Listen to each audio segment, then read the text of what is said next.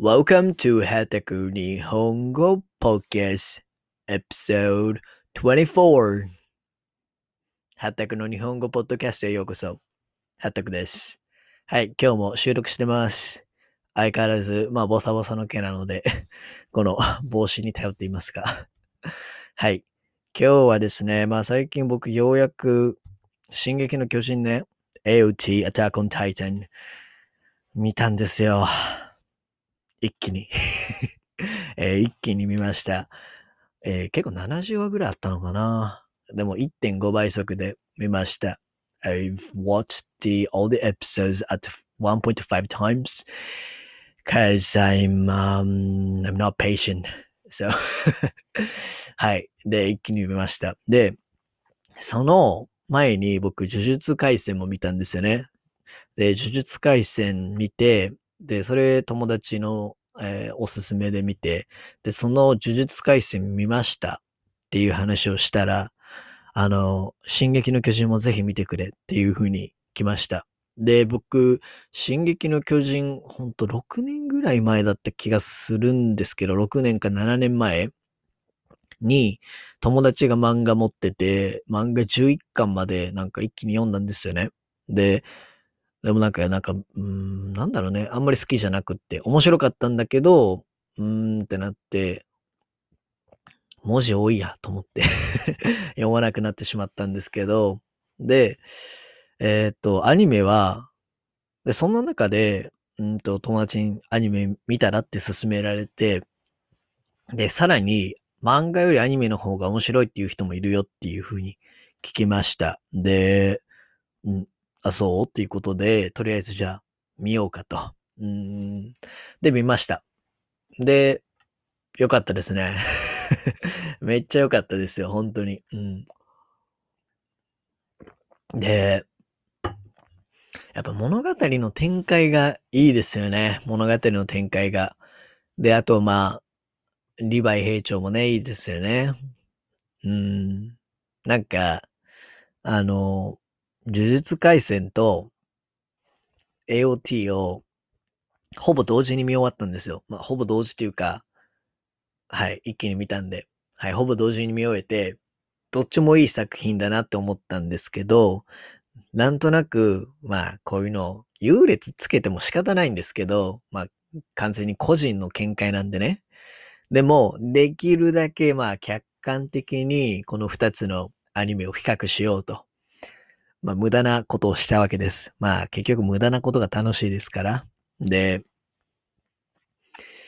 呪術廻戦と AOT、どっちが好きですかっていうことをみんなに聞いたんですよ。インスタグラム上で。はい。僕一人でちょっと決めらんないなと思って。で、あ、そうだ。インスタグラムね、フォローしてない人は、ちゃんとフォローしてくださいよ。あハッタクという名前でまやってますからね。HATTAKU ですね。あ、UU ですね。JAWUs。Um, で、なんで決められないかっていうと、なんででしょうね。呪術廻戦のいいなと思ったのは、やっぱりテーマが、ああいう、なんていうんですかね、呪いを払うっていう、まあ日本に関係してる話じゃないですか。で、日本に昔からあるような話。で、でも、まあ最近はあんまり、その、焦点が当てられてなかった、光が当たってなかったトピックだったと思うんですよね。で、それを面白おかしく、まあ興味深く、えー作品に仕立ててるという点はすごくいいなと思いました。まあ、進撃の巨人はそういう、その日本の文化をっていう風なことはないじゃないですか。なので、そこは呪術廻戦特有の良さかなと思いました。で、まあ、ストーリーラインね、物語の展開は完全にやっぱり AOT の方がいいですね、今のところ。でもまあ、それはね、まずそもそも長さが違うし、話のね、今。今、だって、呪術廻戦は21話ですよね、最新作が。だから、今、今の現時点ですよ。この撮影現時点での最新作はなんか野球してましたね。はい。あれはちょっとあゆっくりのギャグの回でしたけども。で、そう。ギャグといえば、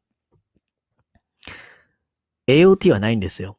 AOT は物語の展開が結構しっかりしてるんで、なんかギャグ的なことはほとんどないですよね。でも、まあ、呪術廻戦は結構ギャグ要素が強い。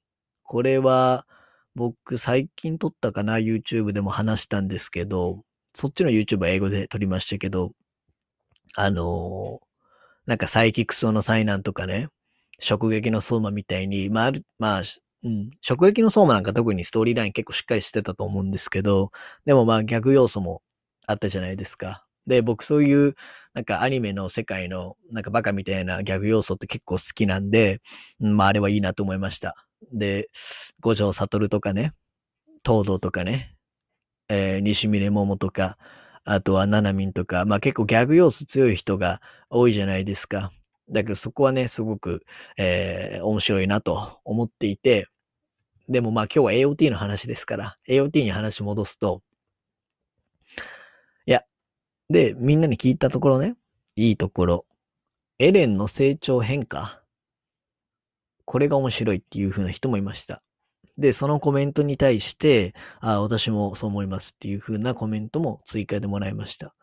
うん、確かにね、これもちょっとスポイラーアラートですけど、確かにエレンは変わりましたね。エレンは変わりました。いや、でも、なんかたまになんか回想シーンが入って、あの、エレンが意地悪されてたじゃないですか。あの、実はエレンのお父さんが結構すごい人で、で、それに気づいていた、そのお父さんの子供だって気づいていた、あの、訓練の、あの、は、ハゲのおじさんが、エレンの立体起動装置にいたずらしてたじゃないですか。故障させてた。なんか、ああいうシーンとかあって、まあ、それにも負けずね、エレンは強い意志を持って、えー、やってきた。で、でも、このファイナルシーズンに入って、あのー、エレンがね、急変しますよね。エレンの急変っていう、ちょっとね、これはあんまり予想してませんでした。というか、シーズン、ファイナルシーズンに入ってから、急になんか展開がよりシリアスになりましたよね。うん。で、なんでこんな顔赤いんだろう まあいいや。あの、展開がすごいシリアスになりました。で、しばらくの間、あの、リヴァイ兵長とか全然出てこなかったじゃないですか。エレンたちとか。ずっと、あいつら誰だ？なんか違う人たちの話。ああ、その、別のエルディア人の話をやってたじゃないですか。壁の向こう側の話をずっとやってて、なんか退屈だなってちょっと思ってたんですけど、でもだんだんだんだんその壁の向こう側と、こうね、なんだっけ、パロディートだっけ、パラディートだっけ、の住民たちが、うまく交差していくっていうところで、まあ、物語が急展開していて、なんか僕最近、あの、その作者のインタビューみたいなの見たんですけど、あともう5%か6%らしいですね。終わるまで。いやー、だからもうこれ結構もうほぼ終わりだと。で、僕、漫画今読んでないんで、漫画読んでる人は、please don't spoil the storyline, please do not それだけは声を大にして言っておきます。もうそれされたらね、泣いちゃいますよ。で、いや、まあ、だとはリヴァイ兵長がね、好きって人はいますよね。いや、リヴァイいいっすよね。リヴァイいいね。キャラが立ってますよね。だリヴァイ兵長、エレンより絶対人気あるじゃないですか。で、それは、あの、呪術廻戦の五条悟と一緒ですね。五条絶対虎杖雄二より人気あるでしょ。五条悟だってたっけ？まあ、五条先生ね。いや、でもこれね、僕、そのギャグ的な要素が好きって言ったじゃないですか。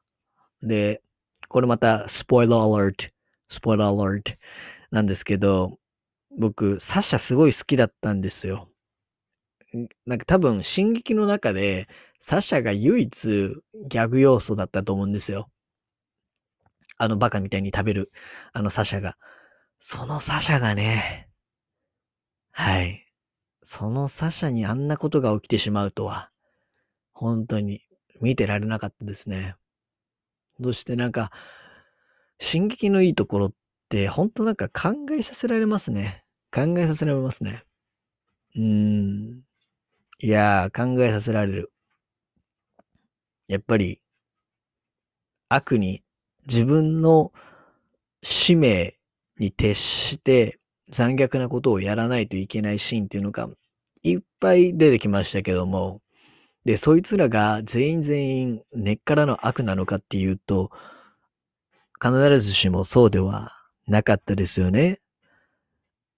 まあ、どう見てもですね、うんと、そこに彼らは葛藤があった。例えば、あれ誰だっけ？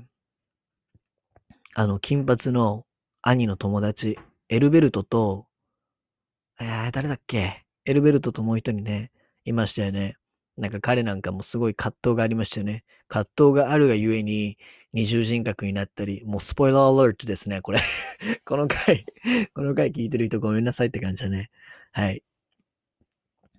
まあ、あの、すごく人間の心情をうまく表現してるなと思いました。で、それはまだ、まあ、呪術廻戦の、まあ、メイントピックではないからね。やっぱり物語の重さ、人間の重さ、人間の醜さ、人間の葛藤。まあ、そういったものがね、えーしっかり描かれていて、うん。進撃はすごいいいアニメだなと思っています。うん。考えさせられる。うん。ですね。はい。なんで、まあ今日はちょっとね、進撃すごいいいアニメですよねっていう話をしちゃいました。これ、うん。はい。今、まあ12分ぐらいかな。今日まあこれぐらいにしましょうかね。はい。では、お疲れ様でした。See you next time.